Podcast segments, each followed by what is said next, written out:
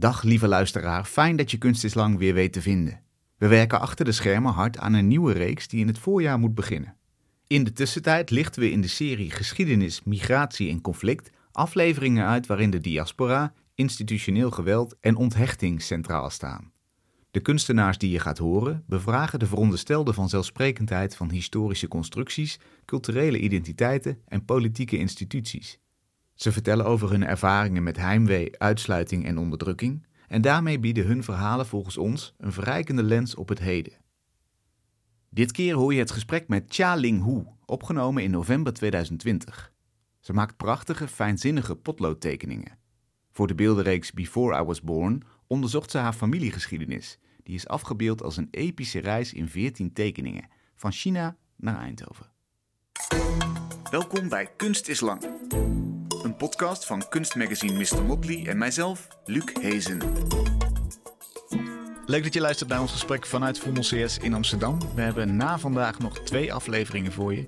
Wil je ons daarna ook nog graag horen, overweeg dan een donatie te doen.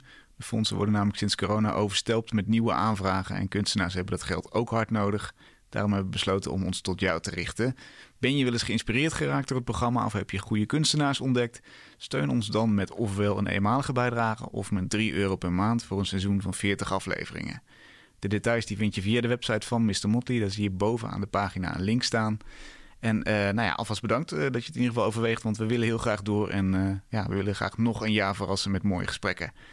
Deze komende uitzendingen die zijn een samenwerking met het Amsterdam Museum. Op 11 december start daar de eerste editie van de tweejaarlijkse manifestatie en bijbehorende tentoonstelling Refresh Amsterdam. Daarin geven 25 hedendaagse makers hun visie op de stadscultuur van Amsterdam. En mijn gast van vanavond is er daar één van, Cha Ling. Ze maakt geweldig fijnzinnige potloodtekeningen die zich wat betreft sfeer en symboliek laten lezen als een ingetogen droom waar tijd en ruimte niet eenduidig zijn. We zien vaak surrealistische scènes, bijvoorbeeld een streng mensen die aan een lampion omhoog de lucht invliegt, tegen een fonkelend sterrenlandschap. Of een liggende man op een verlaten strand in de yoga-pose Savasana, de zogenaamde lijkhouding, terwijl kleine mensjes aan alle kanten aan zijn lichaam en haar boenen, gras maaien en stofzuigen. En haar meest recente project heet Before I Was Born, een boek met poëtische tekeningen over de reis die haar familie maakte naar Nederland. In haar werk komt het Gorkum en Waalre, waar ze zelf opgroeide, samen met de Chinese achtergrond van haar familie. Het boek en de tekeningen zijn een persoonlijk onderzoek naar de herkomst van die familie. En tegelijkertijd vertelt ze, zoals ze zelf zegt, het verhaal van tussen aanhalingstekens de Chinees in Nederland. Welkom Tja, leuk dat je er bent. Dankjewel. Je laat het verhaal in je nieuwste project van je Chinese ouders zien, de periode van voor je geboren was. Waarom wilde je dat ja. vertellen? Um, omdat er eigenlijk heel weinig over bekend was. Ik uh, had een paar jaar geleden daar een gesprek over met een oud-tante van mij. En toen bleek eigenlijk dat, er, dat, dat we eigenlijk heel weinig daarover wisten. En ik merkte ook bij mijn zussen of mijn nichten en neven dat daar ook heel weinig over bekend was. Het kwam af en toe wel uh, wat flarden hier en daar, maar alles, de geschiedenis voordat ik geboren was, dus eigenlijk vanuit China, want mijn ouders komen uit China, mm -hmm. zijn ze hierheen gekomen. Um, maar hoe dat gegaan is, dat was eigenlijk helemaal niet duidelijk. Wat wist je voordat je begon? Wat was het beeld? Uh, ik wist dat mijn moeder bijvoorbeeld uh, op de negende in Nederland was en in er eentje weer terug naar China werd gestuurd door de ouders. Um, en ik wist dat um, de generaties voor mij in niet allemaal tegelijk zijn gekomen, maar achter elkaar. Dus ja, dat is eigenlijk de eerste, de vader van mijn van mijn opa, van mijn moeders kant. Die is mm -hmm. in 1934 of zo naar Nederland gekomen. Maar die had, die, had daar, die had in China nog een vrouw en kinderen, waaronder mijn opa. En hij was zeven toen hij zijn eerste schooldag had. En toen werd hij naar school gebracht door zijn vader. En de volgende dag was hij weg. Oh, wow. Was en hij naar waarom? Europa vertrokken. Waarom wilde hij naar Europa? Ja, omdat, omdat mensen zeiden dat, dat je in Europa geld kon verdienen. Dus dat ging hij ondervinden met de bedoeling dat hij dan terug zou komen. Oh ja. Nou, dat was het niet helemaal zo gegaan. Want de volgende dag was hij dus weg toen hij terugkwam van school. Maar daar werd ook niet uitgelegd of aangekondigd van je vader gaat weg. Mm. Dat was dan het leven. Ja, dat leven ging gewoon verder zonder hem. En zij gingen dan, want toen waren ze heel erg arm in China. Gingen bij een andere oma wonen, want ze hadden toen geen inkomsten meer. Want hij was eigenlijk de de kostwinner van het gezin. Mm -hmm. Hij was apotheker en hij hielp uh, ja, zieke kinderen eigenlijk. Ja, en die was ineens weg. Dus toen ehm, zijn ze bij hun oma even eh, gaan wonen. En op een gegeven moment was mijn opa oud genoeg om zelf ook te gaan werken en handel te drijven. Op zijn veertiende is hij daarmee begonnen. En op een gegeven moment brak de oorlog uit. Dus in 1937, dat is uh, drie jaar later, kwamen de Japanners uh, China binnenvallen. Mhm. En toen um, zat het zo dat uh, de brieven niet meer aankwamen. Dus er werden toen natuurlijk brieven, toen had je geen social media of internet. Ja. Uh, dus toen gingen ze er eigenlijk van uit dat, er, dat de familie in China was overleden. Maar in China dachten ze ook van dat hij in Nederland was overleden. Want het was gewoon de Tweede Wereldoorlog natuurlijk. Ja. En dat contact werd eigenlijk verbroken. Dus wat had de vader van mijn opa toen gedaan? Uh, ja, die is toen. Dat is in de tijd dat er pindakoekjes werden verkocht in, in Nederland. De Chinezen, die, toen waren er nog geen restaurants. Voor de tijd van de restaurants was, waren het pindakoekjes.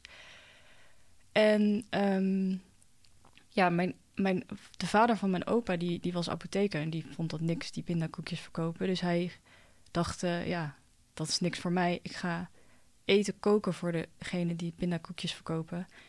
En de Chinezen die stonden toen niet zo heel goed, uh, zeg maar, in de maatschappij. Dat, dat, was toen ook een economische crisis, crisis in Nederland. Mm -hmm. En um, eigenlijk als je getrouwd was met een Nederlander, dan pas kon je rekenen op steun van de staat. Oh ja. Dus dat heeft de vader van mijn opa, dus mijn, mijn overgrootvader, gedaan. Die is hertrouwd. Terwijl hij nog zijn gezin had. Terwijl hij nog zijn gezin had in China. In China, maar hij wist niet meer dat hij nog leefde. Uh, ja, dat zegt hij. Oh, dat zegt hij. Ah, dat, ja, uh, dat... dus mijn opa die zegt ook, dat zegt hij. Dat Ah, is ja. dan zijn, um, ja, zijn reden dat hij, dat, hij gewoon hertrouwd is. En, uh, hij heeft ook drie kinderen gekregen met, die, met de Nederlandse vrouw. Ja. En één daarvan is dus mijn oud-tante, waarmee ik dat gesprek eerder dus had. Oh ja. Want zij is half Nederlands. En voor haar was dat ook allemaal ja, on onduidelijk hoe dat dan ineens gegaan was. En ineens had zijn familie uh, in China. Ja. En mijn opa die kwam er toen achter, want heel veel uh, mensen, Chinezen in Nederland, die gingen na de oorlog terug naar China. Mm -hmm. En toen hoorden ze dus dat uh, de vader van mijn opa nog leefde. En dat hij dus getrouwd was met een Nederlandse vrouw. Ja. Dus toen was mijn opa eerst heel boos natuurlijk. Van, ja, je, je hebt Dat gewoon ons laten, laten stikken. Ja. ja. Um, en toen heeft hij ook heel vaak gevraagd of hij terug wilde komen. Nou, dat wilde hij niet, want hij had natuurlijk een nieuw leven opgebouwd. En op een gegeven moment is mijn opa zelf uh, ook richting Europa gegaan. Welk jaar maar, hebben we het dan over? Um, hij was toen 27, dus dat is uh, eind jaren 50, oh ja. zoiets. Maar hij had ondertussen ja, waren er natuurlijk de communisten in uh, China. En mijn opa die was een communist, want hij was toen heel arm. En er werd veel gedaan voor armen. En hij kreeg ook een baan in een magazijn, mm -hmm. waar hij mijn oma heeft leren kennen. En toen mijn moeder werd geboren, die was toen één maand. En toen is mijn opa dus naar Europa vertrokken. Um, eigenlijk op zoek naar zijn vader. Uh, ja, om daar. Om, ja, hij moest zijn vader ook weer opnieuw leren kennen toen hij daar aankwam. En hij is van uh, Macau naar Hongkong gegaan. Maar dat was niet zo makkelijk, want Hongkong was toen van de Engelsen. Dus toen moest hij gesmokkeld worden met een, ja, op zo'n vissersboot, een jonk. Mm. Uh, daar heb ik ook een tekening van gemaakt in het project. En, en, en hij vertelde dat hij daar met 50 of 60 man onder in het ruim van het schip zat. En ze moesten ook wachten op goed weer. Dus er was heel veel gevaar op uh, verdrinking. Ja, en dan zat je daar in een donker ruim tegen allemaal andere vreemdelingen aan. En heel erg warm en je zag niks. En ja, dan, dan duurde zo'n tocht duurde 7 à 8 uur. Toen kwam hij daar aan, toen moest hij daar weer een paar maanden wachten. En toen is hij zo vanaf Hongkong naar Europa uh, gevlogen. En eerst kwam hij aan in... Uh, Italië, of dat was de vader van me ook. Nou, nou, haal ik die twee misschien een beetje door de war. Maar Mm. In ieder geval, de, um, er was in 1958 een wereldexpositie in Brussel. Mm. En het was, uh, hij is eigenlijk onder het mom van het bezoek van die expo uh, België binnengekomen. En het was, ja, toen moest hij eigenlijk weer Nederland binnenkomen. En dat was wat lastiger, want zijn vader, die is... Uh, die had een andere achternaam, omdat hij destijds een paspoort had overgekocht van iemand die op een schip eh, zat van Europa naar, naar China. Dan werkte je als een stoker of iets op zo'n schip. Mm. En hij had toen van zo iemand een paspoort overgekocht en is toen op zo'n schip mee naar Europa gegaan. Dus hij had een andere achternaam, Oh, ja. Tsai, en, eh, mijn opa die heet Hu. Dus ze geloofde niet dat dat zijn echte vader was. Dus het heeft zeven jaar geduurd voordat hij een verblijfsvergunning eh, kreeg om Nederland in te komen. En ondertussen was jouw moeder Ja, zeven. Nee, ehm, ze zijn wel iets eerder gekomen, maar Oh. dat heeft dus wel zeven jaar geduurd. Eh, ja, er zijn verschillende tijdlijnen die nu eh, tegelijkertijd lopen. Mijn moeder die eh, was vier toen zij naar Nederland kwam. Dus toen heeft mijn opa een aanvraag gedaan om hun ook naar Nederland te halen. Mhm. En daar heeft hij toestemming voor gekregen. En, en nog een reden waarom mijn opa naar Nederland is gekomen, omdat hij, ehm, hij moest toestemming vragen om te trouwen met mijn oma. En mijn oma, de oma van mijn oma, die was een groot grondbezitter. Dus ehm, dat is dan net een generatie ehm, hoger dat, dat het nog geen gevaar is. Ja. Maar als haar moeder bijvoorbeeld een grootgrondbezitter was, dan, dan zou zij de volgende kunnen zijn die opgepakt wordt of verdwijnt. Door of- het regime. Ja, omdat je, ja, als je geld hebt of je bent hoog opgeleid, dan was je snel de sjaak Ja. in die tijd. Ja. Eh, en er werd geroddeld van, eh, over die relatie, omdat zij uit een familie kwam met, ja, toch wel wat rijkere en hoger opgeleide. Mhm. En zijn vader zat in Europa. Dat waren allemaal dingen. Dat werd een beetje te heet onder de voeten. Dus toen dacht hij, ja, ik moet weg hier. Toen dacht je opa, ik ga ook. Ja, Ja. ja. En eh, ja, toen is mijn opa, oma dus eh, vier jaar later gekomen. En ze zijn eigenlijk eh, gaan wonen bij de vader van mijn opa dus. Met z'n allen in het huis daarboven. In? En, in Roermond. En ja, want mijn, de vader van mijn opa die, die had daar een restaurant. En mijn opa die werkte daar ehm, van 's ochtends tot 's nachts. Van 9 uur 's ochtends tot 1 uur 's nachts. Oké. Ja, en hij zegt ook dat wij eh, gewoon eigenlijk echt een luizenleventje hebben. Eh, ehm, en toen, ehm, ja, wat mijn oud-tante vertelde was dat eh, mijn opa dus opeens op de stoep stond. Zonder dat dat werd aangekondigd of uitgelegd. Dus Ja. in één keer had zij een halfbroer eh, uit China. Dus dat was ook eh, heel gek dat dat allemaal niet uitgelegd werd. Mm. En ik denk als je dat niet echt gewend bent, dat, dat je dan ook niet echt veel over het verleden praat. En dat ik daardoor en onze familie daardoor ook niet zoveel daarover weten. En Want, het komt. want hier, tussen dit verhaal en jou zitten natuurlijk nog je ouders. Ja, Eh, hoe, Ja. hoe, hoe passen die in dit verhaal? ja ehm, nou, mijn ehm, moeder en oma die kwamen dus nou ook naar Nederland. En dat, dat, eh, die twee gezinnen moesten met elkaar ja, in, onder één dak leven. Oh ja. Dat ging op een gegeven moment ook niet echt goed meer. Ik heb één zo'n afbeelding waarin je ehm, een, een scène ziet waarin een witlof in stuk is gesneden. Want dat is heel grappig, want dat was een herinnering die mijn oud-tante had. Maar dat was ook een herinnering die mijn opa had, los van elkaar. Hadden ze dat heel erg onthouden. Dus ik denk, nou, dat moet er sowieso in. Dat er op een nacht een witlof in stukken was gesche- ge- gescheurd. En de vrouw van, de, van mijn overgrootvader, die gaf mijn moeder en mijn oma de schuld. Mm. En mijn moeder en mijn oma, die gaven een van hun dochters de schuld. Dus er werd een beetje, ja, dat ging allemaal niet lekker en het wrong een beetje. Want zij dachten, ja, er komt ineens een vreemde Chinese familie in ons huis wonen. Ja. Toen, is, toen zijn mijn opa en oma en mijn moeder op een gegeven moment eh, uit dat huis gegaan en ja, gewoon op zichzelf gaan wonen en een eigen restaurant gaan openen. En zo hebben ze eigenlijk eh, een leven opgebouwd. En op een gegeven moment werd mijn oom geboren in 1960. Ehm, en het was toen nog wel zo dat de voorkeur uitging naar jongetjes. Dus dat heeft mijn moeder wel eh, meegemaakt. Dus dat haar, dat haar broertje echt helemaal vertroeteld werd en verwend. En dat zij ja, eigenlijk minder belangrijk was Oh ja. toen. Eind jaren 60 hebben we het nu over. Eh, in 1960 is hij geboren. Ja. Ja, en toen... eh, ja, en ik had daar zelf vroeger ook altijd vooroordelen over van... ja, je kind is toch je kind. Ja. Maar als je daar verder induikt, dan heeft dat ook weer zijn redenen. Want Ehm, als je als vrouw trouwt, dan is dat een, een, vrouw, een meisje is veel duurder voor ouders. Want als die gaat trouwen, dan moet je een bruidschap, bruidsschat meenemen, meegeven. En ze worden gezien als, als uh, minder uh, geschikt om te werken. Hmm. En ze dragen de naam niet, niet uh, door. Ja. Dus er zitten allemaal nadelen aan een meisje. Ja, precies. um, ja, en het, zit ook wel, het zat ook wel een beetje in die cultuur natuurlijk. op, op een gegeven moment was mijn moeder negen. Ondertussen zijn er nog twee meisjes geboren, mijn, mijn twee tantes.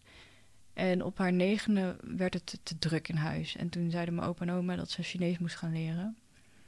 En toen is ze met een collega van mijn opa uh, teruggestuurd naar China. En um, toen is ze daar bij een ja, Chinese oma en tantes uh, gaan wonen. Okay. Maar die kenden ze natuurlijk eigenlijk niet zo goed. En er was daar ook ontzettend veel armoede. En ik heb natuurlijk mijn opa en mijn moeder ook apart geïnterviewd voor dit project. Mm. En wat mijn moeder vertelt is heel iets anders dan wat mijn opa vertelt.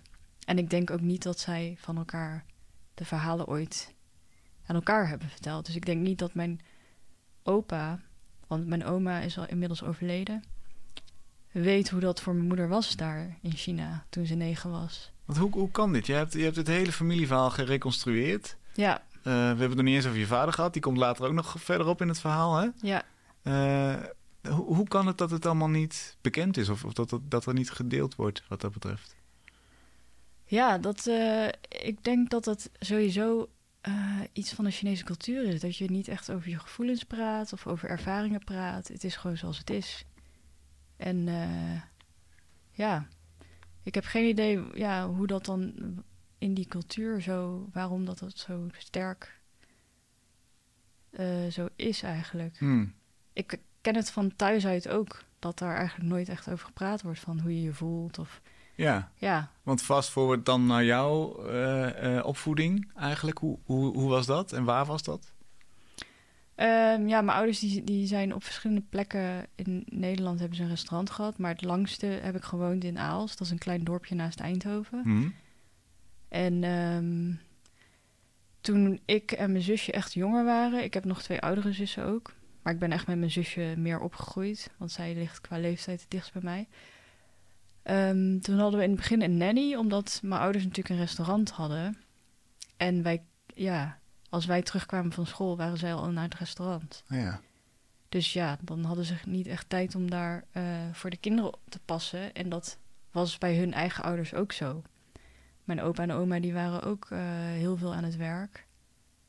En uh, ja, die hebben zelfs de kinderen teruggestuurd naar China. Ja. Omdat het te veel werd maar dat werken doen ze natuurlijk ook voor de kinderen. Dus um, ja, en dat, dat komt denk ik ook omdat je in China niet echt een vangnet hebt, zoals dat je dat hier in Nederland wel hebt. Dus je bent echt afhankelijk van je eigen familie uh, voor het financiële plaatje. Dus als dat niet lukt, dan, ja, dan kan je niet uh, een uitkering krijgen of ja, zo. er is geen, er is geen, uh, geen backup. Nee. Ja. En, en hoe, hoe, kijk je naar die cultuur eigenlijk? Want je, je, je hebt natuurlijk zelf dan ook Chinese wortels. Tegelijkertijd ben je hier opgegroeid. Ja, ik had uh, als puber al heel veel kritiek. Ja? ja, wel. Zoals? Ja, bijvoorbeeld uh, dat mijn ouders inderdaad altijd aan het werk waren. Maar dat heeft natuurlijk ook met het horecaleven te maken. Niet per se dat ze Chinees zijn, Ja. maar ook dat je veel dingen niet kan bespreken. Of dat, ja, die geslotenheid, daar, daar heb ik wel uh, als kind wel moeite mee gehad, denk ik. Uh, maar door in dit, in dit verhaal te gaan verdiepen, verandert dat wel een beetje. Want dan zie je eigenlijk wat, wat voor leven zij gehad hebben en hoe goed ik het eigenlijk heb. En hoe dankbaar ik ook ben dat, uh, dat zij dat allemaal hebben doorstaan om, om iets voor ons op te bouwen eigenlijk. Ja. Dus die kritiek is wel, en de vooroordelen die ik had, die zijn wel een beetje verzacht naar gewoon eerder trots en respect ervoor. Voor wat ze hebben meegemaakt en neergezet. En als je het in de tijdsgeest bekijkt, dan, dan uh, was het ook heel anders toen. Net als dat mijn opa bijvoorbeeld zijn dochter, mijn opa en oma, hun dochter van negen naar, terug naar China sturen. Dacht ik altijd van ja, hoe kan je zoiets doen als ouder? Ja. Je kind van negen in er eentje wegsturen naar de andere kant van de wereld. Maar als ik, als ik mijn opa daarover spreek, dan zegt hij dat, eh, dat heel veel ouders dat deden toen. En ja, dat was gewoon best wel normaal. En omdat ze natuurlijk heel veel aan het werken waren. En ja, hij vertelt dan niet dat hij minder van meisjes gek was op meisjes. Maar Ja, ik denk dat het zeker wel een rol heeft gespeeld. Omdat mijn oom, die mocht altijd in Nederland blijven. En eh, op, op, op haar achttiende is ze dan terug, weer teruggekomen naar Nederland. Want mijn opa die had toen ook personeel nodig in zijn restaurant. Dus zij is toen ook meteen aan de slag gegaan in dat restaurant. wat best wel En cru klinkt dan. Zo van, we, hebben, Ja. we hebben iemand nodig in de bediening, kom maar weer terug. ja... Of is dat te ehm, makkelijk het zal, geoordeeld? Het zal misschien ook wel zo zijn dat het een dochter is. Hè? En eh, ik weet niet precies hoe dat zit. Ehm, want het interview van mijn opa was ook... Je kan niet echt de diepte ingaan. Kijk, mijn oom die heeft wel de vertaling gedaan naar het Chinees. Mhm. Want hij kan wel Nederlands, maar dat is zo... eh, ja, dat, dan gaat er heel veel verloren in, eh, in de taal eigenlijk. Dus mijn oom heeft dan de vertaling gedaan. Maar dan alsnog blijft dat gesprek redelijk oppervlakkig. Dus het is wel vooral... Toen gebeurde er dit en toen gebeurde er dit. Maar als ik hem ook vraag van hoe voelde dat dan voor jou... dan kan hij daar heel moeilijk woorden aan geven. Omdat hij dat denk ik nooit, nooit geleerd heeft. Dat is hem nog nooit gevraagd. Ja. Dus dan, dan is het ook wel lastig om daar op die manier over te praten, denk ik. Ehm, en dat zie ik ook bij mijn eigen ouders zo. Dus eh, Ja. ja. dat geef je, dan op, ja, geef je dan door, denk ik. Nou heb je hier natuurlijk een heel mooi boek van gemaakt met allerlei verschillende tekeningen. Misschien, eh, nou ja, eigenlijk is er al eentje al voorbij gekomen, de scène met de witlof, hè? Ja, Ehm, even kijken, eh, ja. Dus eh, dat, wat we eigenlijk zien is een soort Wes Anderson-achtige doorsnede van een huis. Daar moest ik even aan denken, zo al die Ja. kamertjes. Eh, we zien twee lagen. In de bovenste laag twee families die tegenover elkaar staan. In de onderste laag is er dus iets met eten op tafel gebeurd. Nou, de, Ja, de witlof, ja. zoals je vertelde. En de wijze boze vingers naar een beteuterd meisje. En, en rechts daarvan vertrekt een familie met dozen. En wordt een jongetje omhoog gehouden. ja, Allemaal in dezelfde tekening eigenlijk. ja. Vertel eens, hoe, hoe heb je het opgebouwd? Waarom wilde je het op deze manier vormgeven? Ehm, nou, ik heb eerst... eh, ik denk dat ik dit niet per se heel bewust van... dit moet in één tekening komen. Maar ik, heb, ik ben begonnen eigenlijk met... dus eerst eh, de informatie te verzamelen bij verschillende familieleden. Dat heb ik dan in een klad opgeschreven, maar taal is niet mijn eh, vorm van communiceren. Dus dat wilde ik dan weer gaan omzetten in beelden. En ik moet zeggen dat er ook een hele verhaallijn is weggevallen, omdat ik onderschat heb hoe. eh, want het is een boek geworden, maar het, eh, het zijn eigenlijk. De originele tekeningen zijn iets van.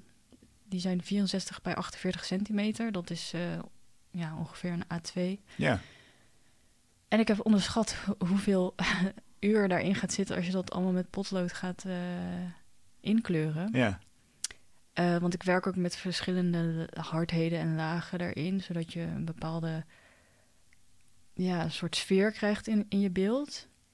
Omdat ik ook heel erg dat, die herinnering en dat. ehm, ja, want wat zij mij vertellen, hoe accuraat is dat? Dat, dat, vra- dat kun je ook afvragen, want herinneringen zijn zo subjectief ook ergens. ja, en vluchtig en, en veranderlijk Ja. ook misschien wel. Mhm. Precies, en het gaat ook over iets dat zo lang geleden is. Eh, dus ik besefte me ook wel dat dat nooit helemaal precies kan kloppen, wat ik dan teken. Want mijn tekeningen zijn ook weer een interpretatie van wat er mij verteld is. Ehm, En met dat gegeven wilde je visueel iets doen. ja, En hoe, hoe heb je dat gedaan? Zijn verschillende lagen? Ja, in, het, eh, in, de, in de materialiteit van het potlood heb ik eh, geprobeerd om een sfeer te creëren van herinneringen of dromen. Door veel lagen van potloden, van een potlood op te bouwen. Ehm, ja, en dat doe ik ook met verschillende hardheden. Maar het belangrijkste is eigenlijk dat het gewoon een verslag werd van hoe die geschiedenis zich heeft ontvouwd en hoe dat op, ja, aan mij op die manier verteld is. Ja, En, en ik maak me dan daar natuurlijk een, een eh, visuele voorstelling van. En dat is datgene wat er dan op papier te zien is. Mhm. Maar hoe dat natuurlijk echt eruit heeft gezien, dat zal een compleet ander beeld zijn. ja zeker. Het is natuurlijk jouw interpretatie eigenlijk. Ja, Althans, het zijn de, de stukjes die jij bij elkaar hebt gesprokkeld. precies. En ja, ik, ik vraag me ook af in hoeverre ik daar accuraat in ben. Of dat het in de buurt komt van eh, wat ze mij hebben verteld. Maakt het uit voor jou? Eh, niet per se, want uiteindelijk is het toch mijn handschrift die een verhaal vertelt. En eh, het is natuurlijk, ja, het is ergens niet mijn bedoeling ook om dat helemaal precies eh, te gaan verbeelden. Ja. Ik zou het bijvoorbeeld ook niet erg vinden als iemand die ernaar kijkt een heel eigen verhaal van maakt. Want ik heb wel geprobeerd om ook om met een schrijver daar eh, tekst bij te zetten Mhm. om het wat meer te duiden. Want sommige beelden, ja, die zijn ook niet meteen duidelijk. Of dan heb je niet meteen in de gaten wat er aan de hand is. Eh, maar toen we dat hadden geprobeerd, toen merkte ik wel gauw dat de tekst heel beperkend werd. Oh ja. Ik wilde sowieso ook niet een heel lap, ja, hele lappe tekst gaan eh, maken, maar een paar zinnen. En het is bijna onmogelijk om dan een tekening in een paar zinnen te vatten of een gebeurtenis. Want dan beperk je eigenlijk ook al het beeld. Je zet het eigenlijk al vast in die paar zinnen, terwijl het misschien wel meer verschillende dingen kan betekenen. Of ja, dan gaat dat, die tekst gaat heel erg bepalen wat er te zien is ook. Ja, stuurt je heel erg inderdaad in je interpretatie. Ja, En, en wat, wil die, wat wil jij voor sfeer hebben? Ik omschreef het een beetje als, als, als dromerig misschien, eh, surrealistisch. ja. Wat, wat, wat is de sfeer die je najaagt in je tekeningen? ja, dat is inderdaad wel die, de, de herinneringen. Dus dat het eigenlijk ook hele vergankelijke gevoelens en gebeurtenissen zijn. Die eigenlijk, ja, het lijkt een beetje op een droom. Want een herinnering kan ook in, door de jaren heen zo erg vervormen. Dat je eigenlijk niet meer weet of dat het wel echt gebeurd is. Ja, maar wat ik nou zo knap vind, ik, ik snap wat je zegt, maar tegelijkertijd denk ik, ja, hoe geef je nou een droom of een herinnering vorm? Hoe, hoe, hoe, hoe teken je dat? Ja, dat is. Ik denk niet dat ik daar werk? echt over nadenk in de zin van dat ik dat helemaal ga ontwerpen in mijn hoofd. Maar ik heb natuurlijk een beeld bij. eh één tekening is bijvoorbeeld een herinnering van mijn moeder dat ze met haar zusjes de zee ingaat. En dan vertelt ze dat ze eigenlijk dat bijna waren verdronken met z'n drieën. Omdat de golven heel wild waren. En er was net een boot waar ze zich aan konden vastklampen. En dat heeft eigenlijk hun leven gered. Hm. En eh, ja, als ze dat vertelt, dan heb ik daar gewoon meteen een beeld bij. Maar als ik teken, dan verandert dat beeld ook wel weer. Dus het, het krijgt eigenlijk de grote rode draad zit in mijn hoofd, maar terwijl ik teken, ja, geeft, komt de vorm daaruit, zeg maar. Er is ook nog een eh, andere tekening die ik mooi vond. Eh, dat is eigenlijk de eerste. Het begint met een doorkijkje van een Chinees restaurant, zoals we dat kennen. Zo'n leeuw voor de deur, gasten Mhm. die bediend worden, zitten te eten. En op de bovenverdieping twee mensen aan een eh, gewone eetkamertafel, twee televisies aan en drie kisten sinaasappels. En dan daardoorheen eigenlijk een berglandschap en een huis.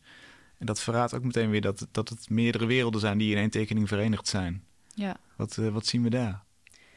Eh, dat is het restaurant van eh, mijn ouders. En daar vindt eigenlijk ook het gesprek plaats met mijn oud-tante. Dus dat heb ik ook afgebeeld. En daarboven zie je eigenlijk mij en mijn zusje toen we klein waren. Hm. Eh, want wij, wij kennen dat idee van samen met je gezin aan de eettafel.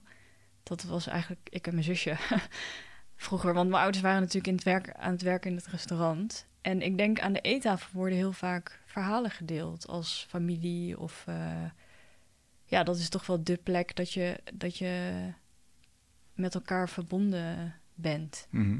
als gezin. En dat is bij ons dan misschien niet per se omdat eh, mijn ouders Chinees zijn of zo, maar gewoon omdat ze een restaurant hebben. Ik denk dat mensen, andere mensen die een restaurant hebben en een gezin dat wel zullen herkennen.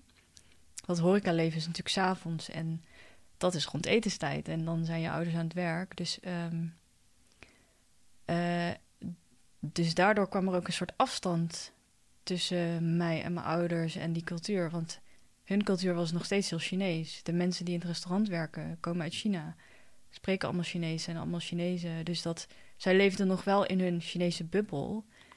Terwijl ik in Nederland opgroeide en ja, vernederlandste eigenlijk Hmm. steeds meer. En op een gegeven moment ook geen Chinees meer sprak. En ehm, ja, dan komt er zo'n afstand met jij en je eigen achtergrond. Dat ik eh, later dus dacht van... oh, dat moet ik even inhalen of zo. Ja? Hoe, hoe Ja. is dat in zijn werk gegaan? Eh, op een gegeven moment toen ik, eh, ik denk rond mijn twintigste of zo, dat ik me toch wel ging afvragen van hoe zit dat nou? En ehm, ja, dat je toch afvraagt wie je bent of zo, of waar je vandaan komt en hoe je dat eh, anders ziet bij anderen. En dat het eigenlijk heel raar is dat je er zo, zo weinig weet over je eigen ouders. En toen is het balletje gaan rollen ook voor dit onderzoek, voor dit boek. Ja, ja, eigenlijk wel. Ja. En ik had dit project ook als excuus om dan vragen te kunnen stellen. Want ja, het is een be- beetje gek om na zoveel jaren in één keer allemaal vragen te gaan stellen. Ja. Maar omdat het een doel had, was het voor mij makkelijker om dat te doen.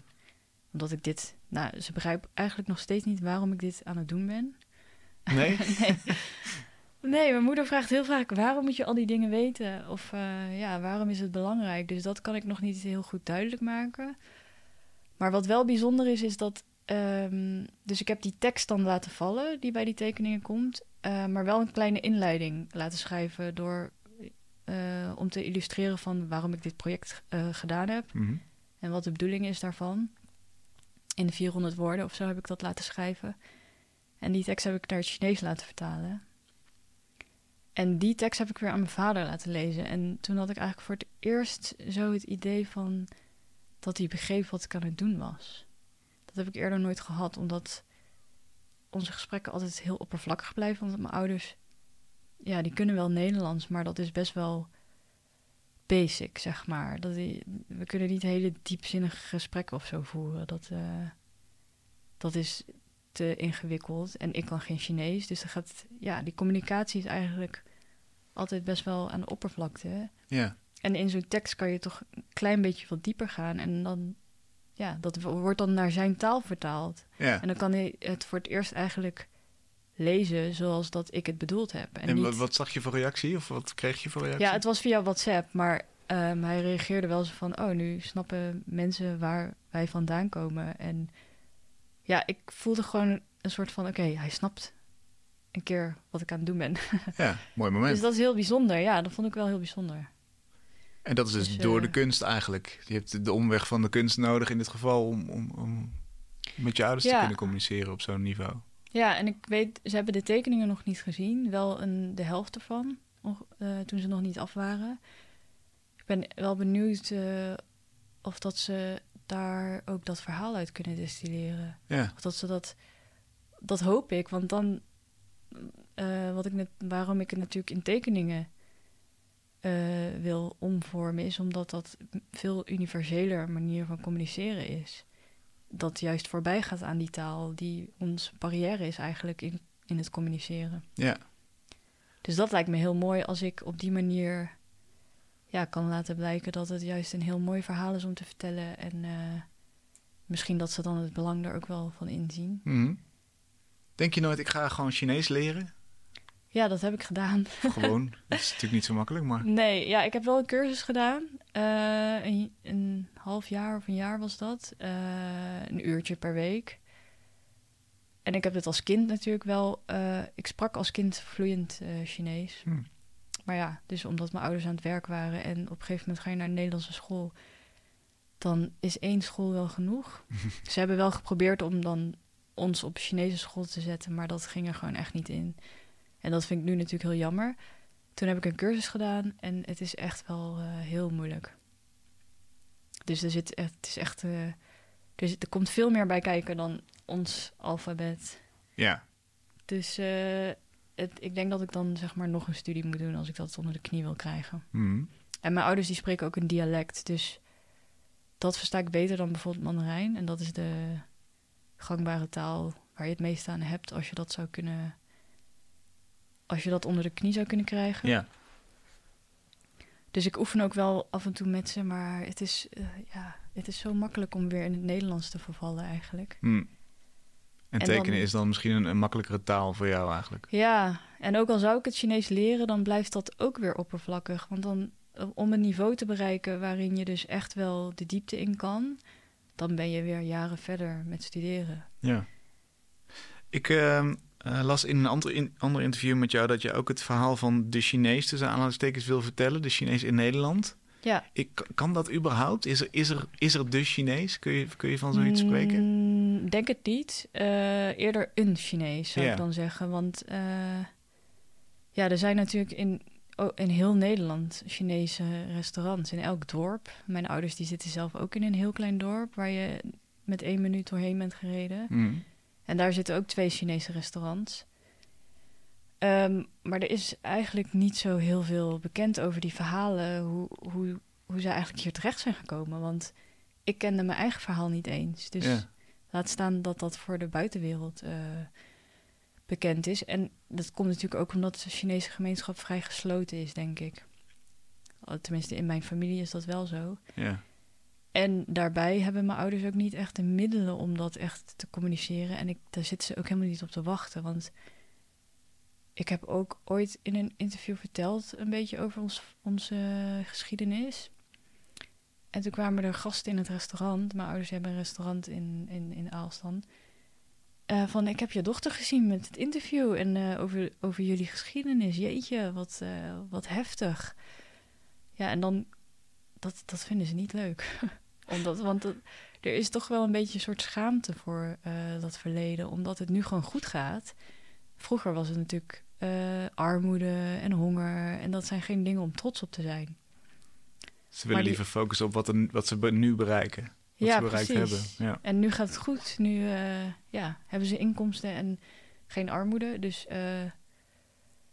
de, de knop omzetten van dat je dan juist daar trots op moet zijn, of zou kunnen zijn, van je komt met helemaal niks en eh, je spreekt de taal niet in een land waar. En in een tijd waar je geen Google Translate had of Google Maps. Hmm. Om dan zoiets op te bouwen is toch wel heel bijzonder. Wat zijn de grootste gaten in kennis, denk je, van de gemiddelde Nederlander over eh, iedereen met Chinese wortels die in, die in Nederland woont of naar Nederland gekomen is? Eh, ja, gaten. Ik weet niet. Ik denk dat er gewoon eh, weinig over bekend is. En dat, er, dat daardoor misschien vooroordelen ontstaan of stereotyperingen. En ehm, ja, ik denk dat, dat eh, ik hoop dat een verhaal als dit dan dat, dat iets open kan breken. Of een gesprek eh, kan ontstaan daarover. Maar ik hoop vooral dat, dat dat daar ook herkenning in gevonden kan worden. Dus ja, het klinkt misschien cliché, maar hoe, hoe verschillend we ook zijn van cultuur, er, er is juist, juist die herkenning is heel belangrijk. Dus het is een heel persoonlijk verhaal, maar ik, er zitten heel veel universele waarden in het verhaal. Ja, En- zoals, zoals ergens vertrekken om het ergens anders beter te krijgen. Hè? eh, ja, Ja. Iets, iets, iets op moeten geven, toch in de hoop op iets beters. Ja, zeker. En, en ik denk als mensen bij de, de Chinees komen, dat ze toch de mensen achter de balie als, ja, als de ander zien. Eh, en ook anders. eh, m- Ja. Want ze spreken natuurlijk ook een andere taal en de cultuur is ook anders. Maar ja, er zit ook heel veel verbondenheid en ja, ehm, gelijkenis in. Ja, En hoe meer je je eigenlijk identificeert met je achtergrond, hoe afgescheidener je eigenlijk ook raakt van. Ja, dan dan plaats je jezelf echt in een hokje. En ehm, ik wil dat natuurlijk via zo'n persoonlijk verhaal juist eh, die herkenning vinden daarbinnen. Mhm. Het, het is eigenlijk, nu je zo zegt, je, je komt bij de Chinees, klink, vind ik dat al raar klinken. ja. Toch? De, ja, het is echt een. eh, een labeltje. ja, Waar natuurlijk gewoon waar, ja, waar, waar mensen achter zitten.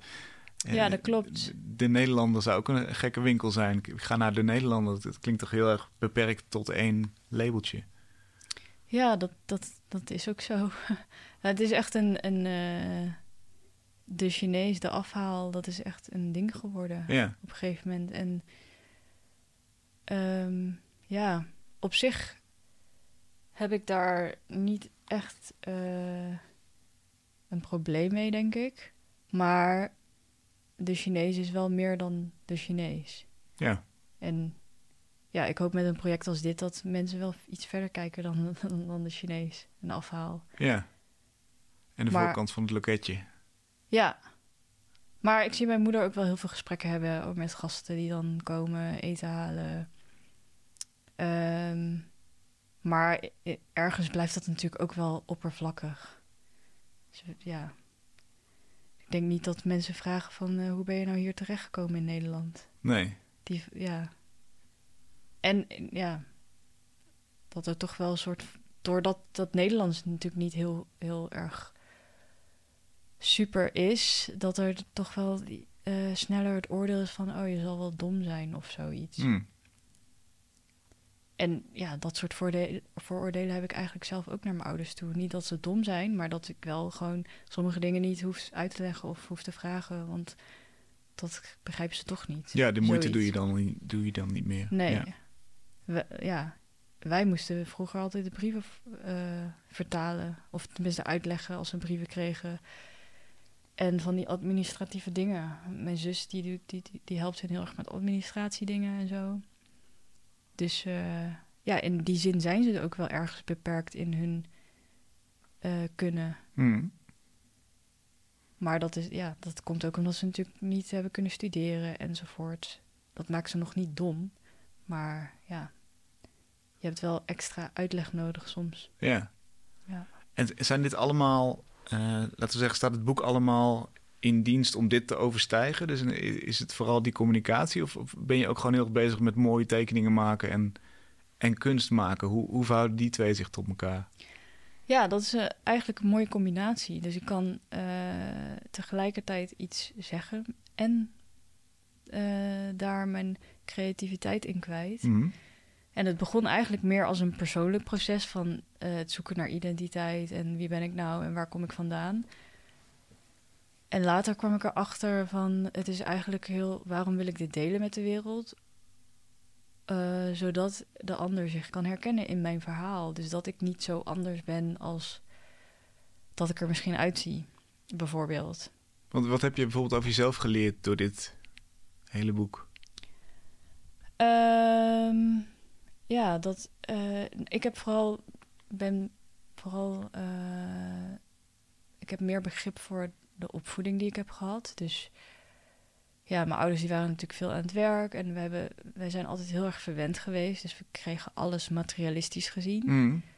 Eh, maar in de communicatie was het dan wel wat minder. Maar nu begrijp ik natuurlijk veel beter waardoor dat, dat allemaal komt.